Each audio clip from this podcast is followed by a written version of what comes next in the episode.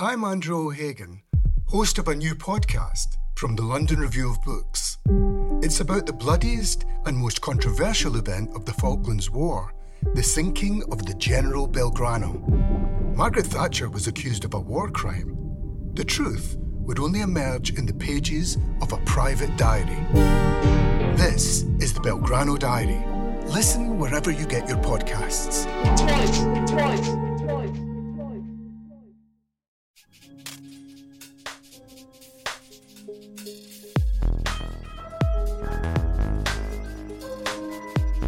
You're listening to the London Review of Books podcast. I'm Thomas Jones. My guest today is John Day, who teaches English at King's College London and is the author of Homing, On Pigeon's Dwelling and Why We Return. His diary, in the current issue of the L R B, is on hoarding. The piece began life, I think, as a review of Possessed, Rebecca Fulkoff's cultural history of hoarding, but grew or accumulated or accreted into a, a more personal account. Um, hello, John, and thank you for talking to me today.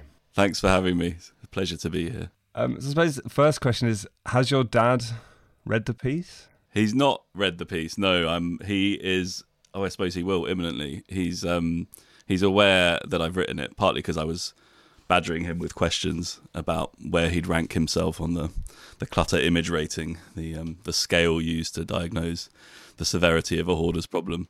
But he's aware he has these tendencies. So I think it's not a surprise to him that they've been written about. Yeah, I mean, do you want to talk a bit about those images? I know it's slightly odd to have a, maybe this is not the right medium to be talking about pictures, but talk a bit about what those photos are and, and what they're used for. Yeah, so um, the, the Clutter Image Rating is a, a series of, as a diagnostic tool developed by psychiatrists to, I guess, produce a more objective measure of hoarding, because obviously it's a, a fairly subjective diagnosis. And so it's a, a series of images of different rooms with different levels of clutter in them that were produced by two clutter researchers, Frost and Steketee, who I think got their graduate students to, to, to fill a room up, to fill various rooms up with loads of objects, bits of paper, random things, and then gradually took away proportions of those objects and took photos along the way. And so they have nine images of each room, the most clutter-filled of which is level nine, and they say requires sort of professional intervention with with multiple professional partners to, to deal with. And I think most people would consider one to three, where the rooms are fairly, you know, there's objects lying around, there's neat piles of stuff, but it's they're not completely bare, they're not minimalist rooms, to be a kind of normal baseline amount of clutter. And then beyond three, it gets into states that you might consider require some sort of intervention. But of course, it's still completely in the eye of the beholder, and one person's clutter is just another person's stuff. And that's what I found interesting thinking about this piece, and, and indeed talking talking to my dad about about his own relationship with his with his things. You begin the piece with an so an itemization of what's on your own desk. Quite a nice list of things. Uh, yeah. um, is, is there more or less stuff on your desk as we speak now? There's less stuff on my desk. Well, there's There's there's still piles on, of stuff on my desk, but I don't think they're quite the same things. Um, you can't see them, can you? But yeah, it's it's a bit more organised. I mean, I've, I definitely have inherited my dad's fondness for kind of strange knickknacks. Looking around me now, I can still see some of the things I mentioned in, in the introduction. You know, the fencing foil is still here, the the pigeon skeleton and the, the lock-picking lock. But um, they're all a bit neatly arranged. And I think that's part partly perhaps the difference between a hoarder and a non-hoarder, at least as I see it, would be that for a non-hoarder, the things you have need to be present to the senses in some way, perhaps. Whereas a hoarder's very happy, or my dad's very happy, to have stuff that he knows is there somewhere in a box at the back of a room, and the memory of it is almost enough to sustain him. And, it, it, you know, even more extreme than that, lots of his stuff isn't even in the house anymore. He sort of shuffled it out to storage centres or to friends with barns where mice slowly nibble it all to pieces. So it's kind of the idea of of the possession still being present in his life, even if not sort of physically accessible, that's important to him. I've never had that relationship with my stuff, although my house is pretty full. And I mean, you mentioned in the piece that the ideas that a hoarder and a collector and an archivist and these different ideas. I mean, one thing that I thought of, it's not quite the same, but the, in the movie Speed, that Dennis Hopper's character at one point says, after he thinks he's got all the money, he says, "I'm not crazy, poor people are crazy, I'm eccentric." And is there an idea that, I mean, some of the people you talk about in the piece in history who if you have if you have a lot of money in a large house and you fill it with stuff, you're not a hoarder. But if you live in a small flat and you fill it with stuff, you are. Is there some? Yeah, I th- I definitely think there's truth to that, isn't there? I mean, if you have a lot of stuff and you have room to to sort of display it, then that takes on a slightly different. You take on you have a different relationship with that stuff, and other people do too. They can they can come and poke around in it and admire it and so on. And a clutter-filled Victorian drawing room in a stately home is quite a different thing to a clutter-filled semi in a um, where you can't kind of get to the walls and, and and and see things. So I do think there's a there's an element of of space and time as well. I'm interested in the way in which an unorganized hoard is a hoard, whereas an organized one is an archive, even if you never see it. And, you know, that's true of libraries too. And and it made it, in the piece I write about the the idea in Falcoff's book that there's something sort of very modern about hoarding as a as a psychological problem and and indeed a sort of material problem, partly just because of the the cheap availability of stuff and how that's changed our relationship with with the things we choose to hoard. And I think that's that's true of those kinds of other hoard that you mentioned, the the archive and the library and the museum indeed, which are all collections of things, but as soon as you have time and space to to organize them, they take on different resonances. And and I think most most hoarders, if they have a a good working, I mean, one thing that's extraordinary about my dad's relationship with his stuff is that he does sort of know what he has and where it is. It's not lost amongst the the, the other stuff. It's to him there's a it is an archive, I guess. He can find stuff quite easily. And so that lack of order that other people perceive in his in his things isn't true for him, and perhaps completely changes his relationship. That's maybe one of the reasons he denies that he is a hoarder, because there's a system to it. But maybe an, an archive has to be accessible to an, to someone else. If only the archivist knows their way through it. If someone else can an archive, someone else can come in and And, and explore it and find their way through it. Well, that's true to an extent, isn't it? But I'm sure you've been to archives or indeed libraries where a specialist librarian is needed to point you in the right direction or to explain how the card si- index system works or whatever it might be. So I think, yeah, that, that's the ideal of the archive, isn't it? But to make it readable, to make it legible to, to anyone else, but it's not often the reality. I mean, would you, I mean, thinking of museums, I mean, was John Soane a hoarder, or was he... Hoarder, hoarder with space. Hoarder with space, or, you know, or the Pitt Rivers Museum. Or collector. Those, yeah, yeah. Collectors.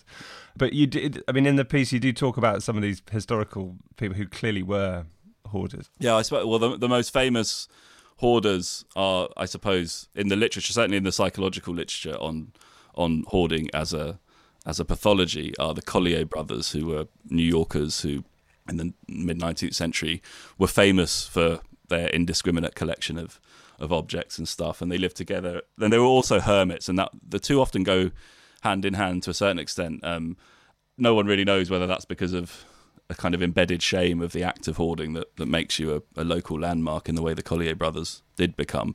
One of them was blind, and, and the other brother looked after him, and, and that might have been another reason for their for their isolation. But they, they for a while, you know, they weren't seen.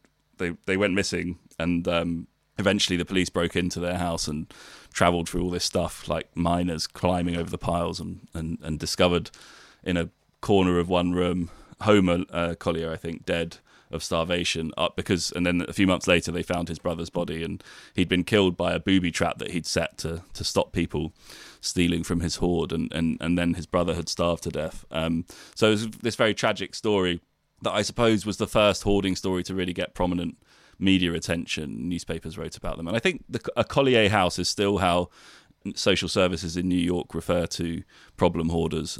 So it's sort of entered the lexicon, at least in, in the States, uh, and and that became they became the archetypal hoarders. And again, I think it's sort of striking that they're traced to this post-industrialization nineteenth century moment where you could collect pianos, and I think they found sort of seven pianos and various cars and, and also strange objects in, in their house. And And of course, as soon as objects accrue in that way, culturally and socially, in cities in particular, people can start collecting them in a way that, I mean, I don't know if there were these kind of hoarding tendencies in the Stone Age, but presumably not many people would have noticed anyway if you collected ten thousand pebbles in your cave. Um, I mean, that was I mean, interesting thing about, I mean, going further back in history, I mean, it, the word, the hoard, it's an Anglo-Saxon word, and there's, but also the idea of the word hoard, that, you know, the words that an Anglo-Saxon poet could draw onto, yeah, or a dragon's hoard. So it does, you know, the idea of, you know, I mean, it's not Anglo-Saxon because it's it's twentieth century, it's Tolkien, but the idea of the dragon in The Hobbit sitting on his hoard of gold, and that and and possessing a hoard, and that idea that somehow having the hoard sort of corrupts your somehow corrupts your brain, that it makes you, I don't know, that it became pejorative, but it's not clear that it was. I think it. I think it always has had. Well, at least as as far back as my inquiries took me, has had slightly con- negative connotations in the sense of of the sinfulness of a love of money or a love of accumulation for its own sake being, in the Judeo-Christian tradition anyway, considered, you know, slightly sinful. But but yeah, you're right that I think this this removing, you know, however you might view Smaug, his behaviour as a as a economic agent is fairly rational. You know, to sit on your pile of gold is.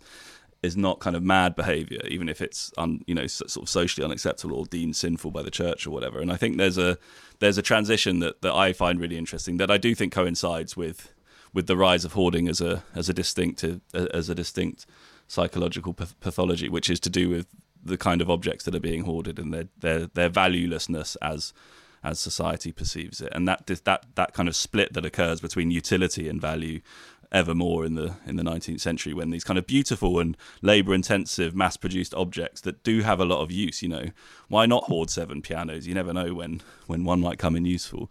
But it seems to kind of shift the, the meaning of the word away from that that kind of stark, austere, sinful connotation to something that's slightly comic and eccentric and and mad. And I found that shift interesting in, in the literature, and it certainly reflects my own experience with with my dad, whose stuff. He's not a collector, you know. He doesn't he doesn't buy things that in the hope that they will accrue value over time. He doesn't he he loves the objects for their for them for themselves, for their intricacies, for their for the stories that they accrue, and for the materials they're made of. I think in a lot of cases, he's got this obsession with tin toys. He buys a lot of, you know, mechanical tin toys, and no one really knows why. You know, he did it long before he had he had children, let alone grandchildren. So it wasn't just a kind of excuse to indulge. And And he still has these things, and they are kind of lovely objects and slightly silly, but um, yeah, they they have no use. They have no use value.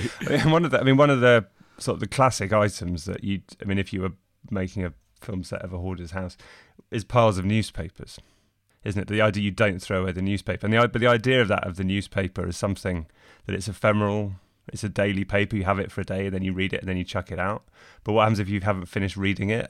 I mean, it's, you know, there are lots of jokes about people needing to get London Review of Books binders to, because of all the they're piled up unread or read, I should say as well. Many people, copies of the L R B, but the idea that the idea of not wanting to chuck out the paper, yeah, and it's certainly it's not the same. But my, I mean, my dad, who's still, you know, they were generation, you still read a physical newspaper. At the end of the day, he thinks, well, I haven't read the paper. So at midnight, he'll be sitting down at the kitchen table to read the paper because you've got this thing. So there is that idea of value, but on the other hand, you. you know, or next day's chips as it once were. But the idea of these things that can just be chucked out. And when does it become, when when does the newspaper become valueless, I suppose, is is a really interesting question. I mean, for my for my dad, he, he worked as a as a as a broadcast journalist, a radio journalist, and his research was conducted largely through buying magazines and newspapers and and, and cutting, you know, clipping them and, and stacking them in piles arranged by theme. So there was there was a sort of practical at least starting point for his archiving slash hoarding tendencies when it came to newspapers, that he would arrange things based on potential programs or, you know, stories he might investigate. But of course, very quickly, that tendency to to keep things means that you you, you never get to the processing. You just pile up the newspapers, the pile that they, they stack up, and you, and and something exciting might be might be in there. So I can't chuck this particular pile away. I haven't I haven't processed it. And actually, that's true. Of course, I mean, a friend was telling me about. Um, recently, he was helping a, a, another a friend of his who who had been a, a organised um, musical festivals and had been a prominent conductor, I think, of sorting out his father's home after his death. And they simply they they couldn't clear these apparently, you know, worthless piles of newspaper from everywhere, because there's a good chance that in every one you, you suddenly stumble across, you know, a letter from Stravinsky or whatever. So the idea that there is gold in Thamdhar Hills when it comes to those piles of papers, especially in a hoarder's house, is, is literally true. Um, and I suppose another thing that what you just said raised is this this transition that I do. I mean, one reason I don't have that relationship with papers that my dad has, although I share some of his other collecting tendencies, is I think because I'm much more confident in the digital archive. So in the case of the L R B, much as I um, love them accumulating slightly, I'm much more willing to part with them than my dad ever has been, because I know that actually the you know searching on the internet, the website is a, is a very useful way of getting straight to that article you half remember. But is there? I mean, the online question, I mean, of course, is there a sense, if you people who have fifty or one hundred tabs open in their internet browser, is there a, the way the hoarding tendency moves online? Because, it, I mean, in terms of video cassettes and stuff, I mean, I still have, it's not hoarding, but I've chucked out a lot of my old tapes. But the very early cassette tapes that I bought as a child, I mean, I've kept now five, and Michael Jackson's bad because, you know, like they're the first tapes I bought. So, but they have a kind of a, I mean, in a way that's, I mean, that's just a straightforward sentimental value, I guess. So it's, but the idea, in a sense, when there is less and less need, in some senses, for material objects because, or some kinds of material objects, because so much is, is online now. But what happen, What happens when the internet goes down? If you've got your, I mean, is there? I mean, just think about it, is it? Is there the sort of the bunker mentality? What happens when when civilization collapses? I'll still have all my stuff. Yeah, I mean, to a certain extent, and and of course, people who say that are right. You know, I'm I'm I. So my father always tries to claim that he has complete runs or half complete runs of sort of obscure seventies magazines that he's convinced are important to preserve as, as yeah, cultural documents in their entirety, and he thinks he's got the only runs of them, you know, often obscure photography magazines from the seventies. And and um, I do, have you ever have you read Double Fold, that Nicholson Baker book about him buying up? I can't remember what the library is, but they were kind of getting rid of their newspaper holdings, and he bought it and had this warehouse full of newspapers because he sort of thought this is this is the ephemera we have to be preserving. And his argument there, which I think is a good one, and it's one that my dad um, also subscribes to, is that, you know, reading on paper is not just different as a as a physical activity, but the experience, the, the, the literary experience, as it were, is very different. The stuff's presented to you in a slightly different way. Often meanings are lost when you when you transfer a, or, you know, encounter a piece on the L R B website, although that does very I, I, uh, does a very good job of, you know, linking to the letters associated with it and stuff. But there are some things that can't be, the smell of paper, of course, that can't be replicated. So I, you know, I'm not um, complacent about the losses involved of moving online. I'm I'm I'm just sort of reporting that I think my my my relationship with those things is slightly easier than than my dad and his generation. But of course, we are doing exactly the same thing. Those of us who who do store stuff on the cloud. I, the amount of photographs I take, we all probably take,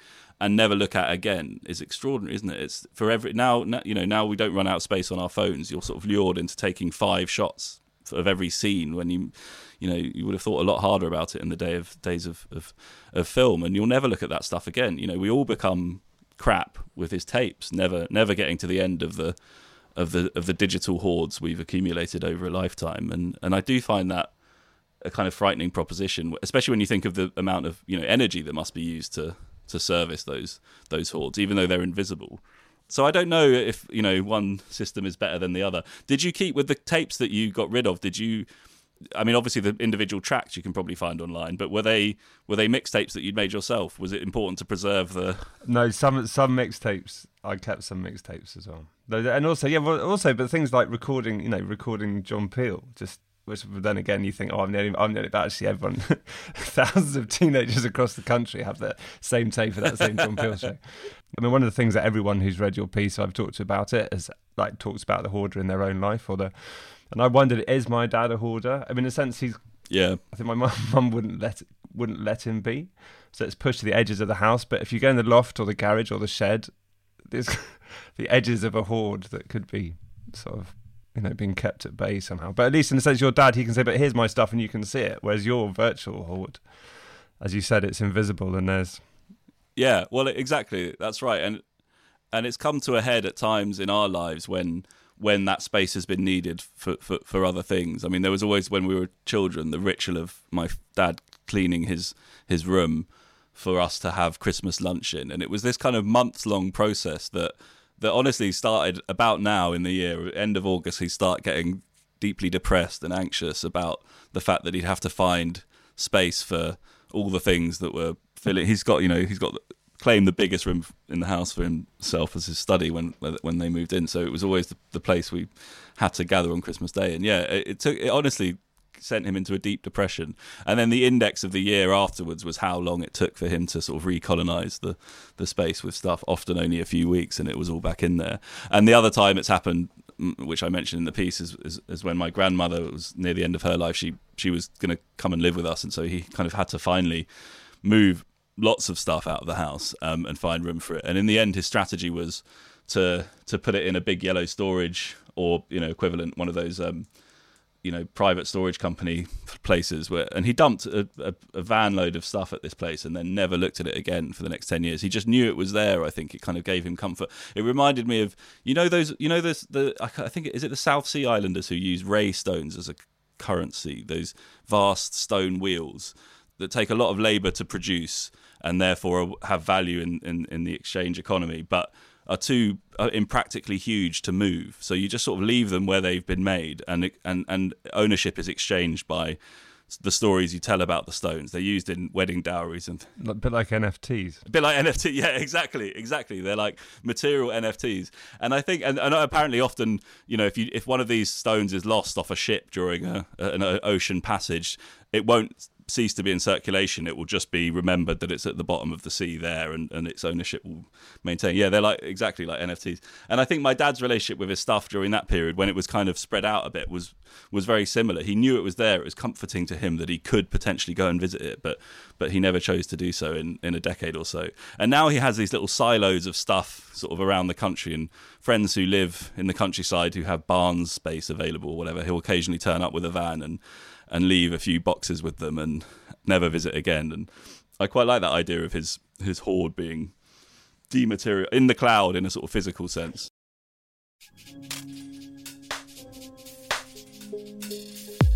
This is the L R B podcast. If you enjoy listening to it, you'll probably enjoy reading the London Review of Books. To subscribe from just one pound per issue, go to lrb.me forward slash listen. That's lrb.me forward slash listen, or click on the link below.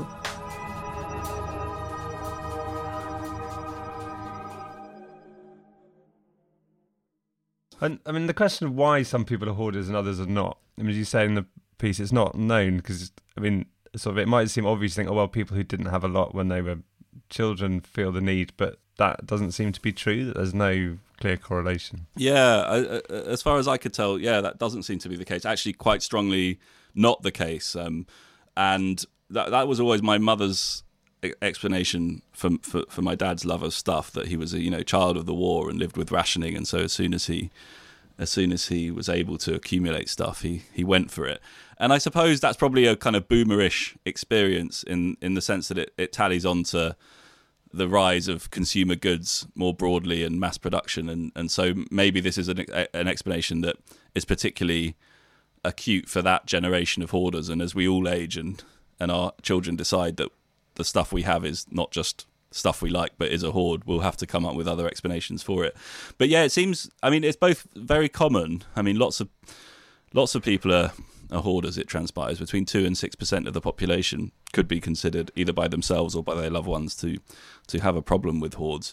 It's also quite a public problem. Since I've been writing the piece, since since I've been thinking about this stuff, and since I wrote the piece, I've noticed a lot of houses in my local area, probably, you know, one or two within five hundred meters of my house, that look to be inhabited by hoarders, in the sense that the the, the front gardens are full of stuff that hasn't changed in the last few years, and it's clearly not building material, but it is stuff that might be useful one day. Classic hoarder stuff, you know, broken bikes and pallets and things.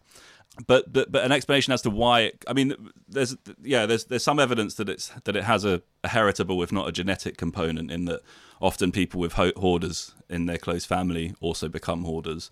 And there again, there's some evidence that there's a, a kind of neuronal component to it too. But I think I can't remember the the name of the psychiatrist whose theory this is, and sorry, I should have looked it up, but there's there's a, there's a kind of um evolutionary psychological explanation that it's a kind of misfiring or misaligned nesting instinct, that it's a kind of accumulation of stuff standing in for what, you know, birds do when they're building a, a nest, or, or, or rabbits in a burrow, and it's it, it's the com- it's the kind of psychological comfort provided by accumulation that is that is misfiring in those that hoard, and, and, and for the rest of us, that's just interior design. But I suppose there is that, sort of the emergence, or, you know, squirrels storing nuts for the winter or whatever, or nothing. I mean, you don't talk about the kind of, this aspect of it in the piece because it's a bit different, but the kind of the panic buying of toilet paper at the beginning of the pandemic.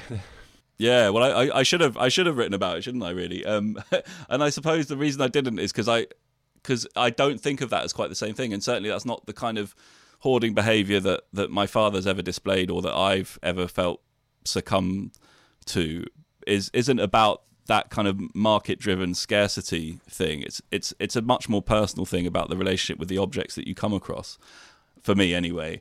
And and, and of course, there's I'm sure there's there's there's lots of hoarders who would who would argue that their the stuff they're accumulating is is practically useful, and that's and that's the reason they're doing, or might come in useful one day. And that's true of a lot of the, you know, certainly people who hoard sort of materials and and and, and wood and, and things like that, which again has never been my father's style particularly, although, you know, the the newspapers, I suppose you could say, were his equivalent of that. But yeah, that I mean, COVID did turn all of us into hoarders one way or another, didn't it? But again, I suppose that would be, I would think of that more as a slightly hysterical reaction to rational market behaviour.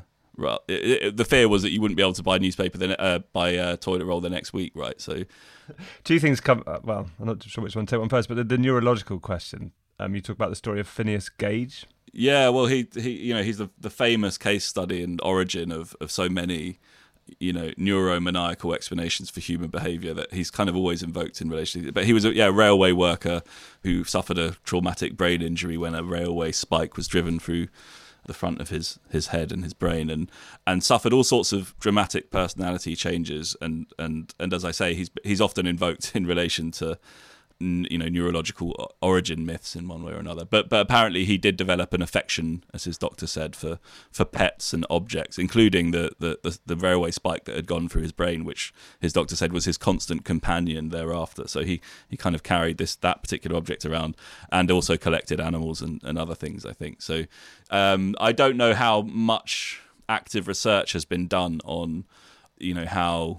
I don't know how replicable... Uh, replicable that kind of a study would, would be anyway, but there do seem to be distinct brain differences between those who hoard and, and those who don't, that are kind of standardized across the class of the hoarder, which is of course intriguing. And, and on the question of it being quite public, there was the, that T V show about twenty years ago, Life of Grime, narrated by John Peel, in fact, and Mr Trebus, who sort of became very famous from that for a while, from that programme, and who had endless arguments with, I think he lived in Crouch End, so was it Haringey Council would come and try and take his hoard away, and he wouldn't let them. And the, which, I mean, I guess in the nineteenth, you know, the brothers in Harlem, it didn't happen until after they died that the authorities came and tried to take it away. But the the council would come and try and clear out his house, and he wouldn't let them, and had these constant and quite upsetting, I think, for him, arguments with the council. Yeah, I'm sure. It- I'm sure it would be deeply disturbing and traumatic to have an external organisation, or, or indeed your family, sort of telling you that the things that seem so significant to you and indeed form part of your identity need to go one way or another. And I mean, that's, I don't know that programme, I'm afraid, but we have this obsession, don't we, with cleaning things up as a, as a spectator sport almost. There's there's lots of T V programmes about how clean is your house, or, you know, super cleaners, where someone comes in and transforms the hoard into something recognisably more domestic and fragrant and clean. And and I think I don't I mean and, and I suppose the Marie Kondo decluttering phenomenon is part of that impulse too. This this idea of of your sort of emotional and psychic well-being being tied up with the amount of stuff you have and, and how you relate to it, I think is a... I don't know what it means for us, but I, I am slightly disturbed by that, by it becoming a spectator sport. I mean, it is interesting, of course, to to see how other people live and to see how how they can relate to their things. But when it becomes... I think when it becomes associated with sort of moral goodness to to live an ordered and clean life, that becomes far... Well, it's heading towards kind of fascism, isn't it, that idea, the sort of social social cleansing, yeah, social yeah. cleanliness. and the um, But as but also, the I mean, as it were, if obviously it would never happen, but Marie Kondo were to come and go through your dad's stuff with him, I mean, what is her question? Does this bring you joy? If not, chuck it out. Presumably his answer would be, well, yes, it does. Yeah, yeah, yeah, I think so. And the book is remarkably kind of, I mean, it's, you know, it's it's really only got that one idea in it. Um, oh, well, no, her her three precepts for how to, to sort of deal with your anxiety over stuff is to, one, clean it up all at once. Don't try and do it piecemeal, otherwise you're perpetually cleaning. So you have to kind of tackle it in one go, which strangely I think is backed up by the, the medical literature. Often one of the difficulties of dealing with hoarding as a as a pathology is that it's it's hugely labour intensive for, for all involved, including the, the, the hoarder, but also the, the you know agency workers and psychiatrists, because you have to sit there with sort of three or four people and kind of present each object one at a time and ask those kinds of Mary Kondo-ish questions and say, you know, is this going to be useful to you? Does it bring you joy? You know, et cetera. Can you part with it? And eventually the idea is that in a sort of C B T fashion, those questions are internalised and the hoarder can do that work on their own. But Mary Kondo says you, you basically got to do it in a week or in a long in a long weekend or and tackle your whole house. That's the first precept. The second thing is that everything has to have um, a space in the home, you know, a, a location, and it must always be returned to that space. So piles are out and dumping, you know, the kind of the kind of drawers that we all have with where we put the phone chargers and the and the stamps and the pins and everything else. They they're certainly not acceptable to the Kondo method. And the final one is, as you say, does this bring you joy, or have you used it in the last year, I think she says, as well. So she does have a utilitarian defence for certain things too. But um, yeah, I, I really don't think any of those questions would be useful to my dad, who doesn't know whether that pile what might be useful for a programme ten years hence. Or and also everything, as you say, has its place. It's kind of, well, he yeah, knows where everything does. Is. So this, yeah. this, in the middle of this pile is that is the space for that thing. So exactly, yeah, exactly. And the piles do have a logic to them, and even if no one else can understand them. I remember a, a story that my mum tells of when they first moved in together in London, and he he went to work, and she decided that the piles of books on his you know living room floor were far too disorderly, and she tidied them up, and they didn't speak for a week or something afterwards because she, you know, shuffled them in the wrong order, and, and obviously that's impossible to live with, and and part I suppose partly the difficulty of hoarding is that within families and within relationships, it can people pull in different directions in terms of how much stuff they're willing to tolerate, but in, in also in terms of how organised those things could be. But yeah, as a as a as a as a metaphor for the organised chaos of my dad's hoard, I think it's it's a it's it's a true one. And in terms of explanatory frameworks for it all. I mean, you talk about psychoanalysis as well. So after, you know, the railroad spike in the head, there's also, and that Freud may have been a hoarder himself. Yeah, well, he certainly had a, a you know, he certainly had a collector's instinct that, that verged on the hoard, I think, at times. He describes, you know, having to move stuff off the, the couch before people can lie on it. And, and I mean, how, how much of that is to do with is sort of the end of Victorian interior design and, and the rise of modernist minimalism, making it feel unacceptable, I think, is an interesting question. So the kind of aesthetics of hoarding, I think, also undergo real changes in the twentieth century and make it less acceptable to fill your house with junk or, or indeed with stuff, knickknacks. And and um, I remember my grandmother, who was who was very much not a hoarder. She had a very, you know, a clean house, but it was it was full of very carefully arranged porcelain boxes, Halcyon Day boxes. They were, I suppose, snuff boxes, or I don't know what they were originally intended to be, but they, they were these collectibles that she was convinced were worth a fortune. And now you see on eBay, they're sort of a quid each or whatever. But she used to get one, you know, every Christmas from my grandfather and display it very, very properly on a doily somewhere. And that kind of, filling a house with that kind of stuff, I think, is is probably... I don't know, you know, I, I think Freud's stuff was a lot more interesting than Halcyon Day's boxes probably, but it, it stemmed from a similar impulse. I think they were arranged. But yeah, that that, that metaphor of the mind as a, as a stuff-filled thing that needs arranging, that needs um, that you need to kind of fiddle around in the archive and pull up the pertinent document or the pertinent object or piece of information, and that's what psychoanalysis does, and tells a story about the mess of our minds that makes that mess feel more navigable, feel more understandable, is a really compelling one that, that, that Adam Phillips draws out in his essay on, on, on the hoarder, and that I think Freud was probably in sympathy with. You know, he he he, he certainly had a lot of stuff and probably had to think about where it was. And, I mean, and is there a sense, I mean, maybe this is pushing it too far, the idea that you can hoard, I mean, you mentioned Nicholson Baker earlier, and there's a sense in which his books, I mean, his his way of writing is kind of almost like a hoarder's way of writing, that lists and, and I don't know. I mean, could you say that Freud hoarded case studies, or that there is an idea that there are ways of not just I think not just not just in terms of you know hoarding individual case studies, but I think the very act of writing, as you say, is is a hoarder's act. I, I mean, I near I did try and write this in the piece, but it ended up on the cutting room floor, which is, I suppose, another act of, of of hoarding. But the idea that you know I don't know, everyone writes differently, I'm sure, but my tendency, as I suggest in in the introduction to the to the essay, is to kind of accumulate massive amounts of information, far too much about a subject, you know, buy all the books that might be remotely appropriate or relevant, fill at them, but in a pretty grand, you know, take as much as you can. So I end up with this massive document that's, you know, often five, ten times as long as the eventual piece will be. And then shuffle it around, read it, think about it, cut things out, arrange it in some way. And so there's that, just as psychoanalysis tries to do that with minds, and cleaners and Marie Kondo types try and do that with stuff, I think so too do writers often try and do that, especially in non-fiction, with their material. You you you have to winnow it down. You have to think about organisation, and, and often the hoard itself is much more exciting than the finished piece. You know, you have those little snippets that, that didn't make it in, that you're like, ah, why couldn't I have found a home for that? But I mean, the, I mean, you say non. I think it's true of fiction as well. I mean, there's, you know, the bit in Tristram Shandy where Stern says, "I don't know how I, how am I ever going to write this, because I'm already however many volumes in and I haven't even been born yet." yeah, the, yeah, the process yeah, yeah. of writing a life takes is long takes longer takes longer than living a life. So how can you ever write yeah. it? Or, you know, Ulysses, it's what it's one day, and yet it's this. Well, yeah, this I, would, huge... I was going to say I, I did again another thing that I touched on in the piece, but I think is worth thinking about more is the.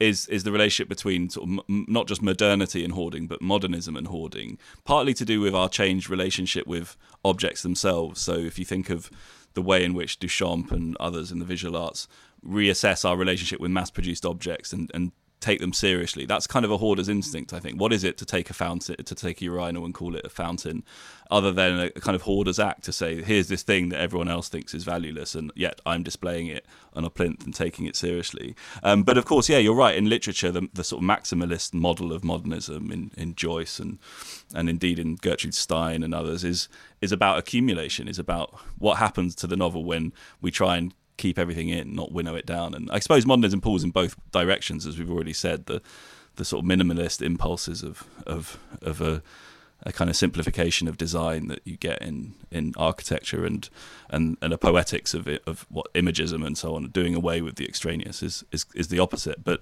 they still have their origin, I would argue, in this sense of the world being filled with things, and we have to think of a new relationship with those things, be they physical objects or emotional states or individuals or minds.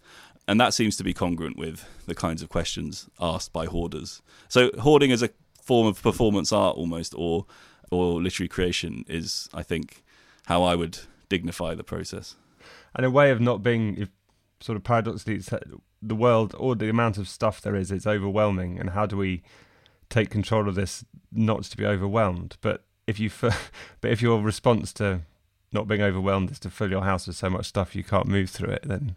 Well, is it is it the case that, you know, now the world is literally filled with human remains? That that's what one definition of the Anthropocene might be, that it's just become a big hoard. You know, whether you go to the bottom of the Mariana Trench or climb the Himalayas, you'll find a scrap of plastic or a microplastic or whatever it might be. And that that that seems to be, it's it's harrowing and terrifying, of course, but it also seems to be the sort of end point of a certain kind of relationship with with the planet we inhabit, where human beings have put their stuff everywhere. The the world is just a bit a big hoard now. As a working definition of the Anthropocene, there's there's a kind of perverse comfort to that if you're a hoarder, to say, yeah, I'll never be far from my stuff, because wherever I go, my stuff is. You know that Flanders and Swan song about the broken bedstead, where whatever bog you go to, wherever you go in the land, in Britain anyway, and you find a this, an old canal or a mill pond or whatever, there'll always be a broken bedstead there. And that sentiment, I think, I mean, of course, the objects have changed. It's probably more likely to be one of those mass-produced plastic white garden chairs now, or an A O L C D or something. But that, that sense of the blanketing of of the world in in our remains is, I don't know, it's it's terrifying from an environmental perspective, but sort of weirdly comforting from a psychological one, I always think. John Day, thank you very much. Thank you. You can read John's piece in the current issue of the L R B, along with Ariane Chavisi on Brains and Gender, Helen Tavantiran on T S Eliot After the Wasteland, and Colin Burrow on the new Yale Book of Quotations. Next week, I'll be talking to James Butler about our new Prime Minister. The L R B podcast is produced by Anthony Wilkes. The music is by Kieran Brunt. I'm Thomas Jones.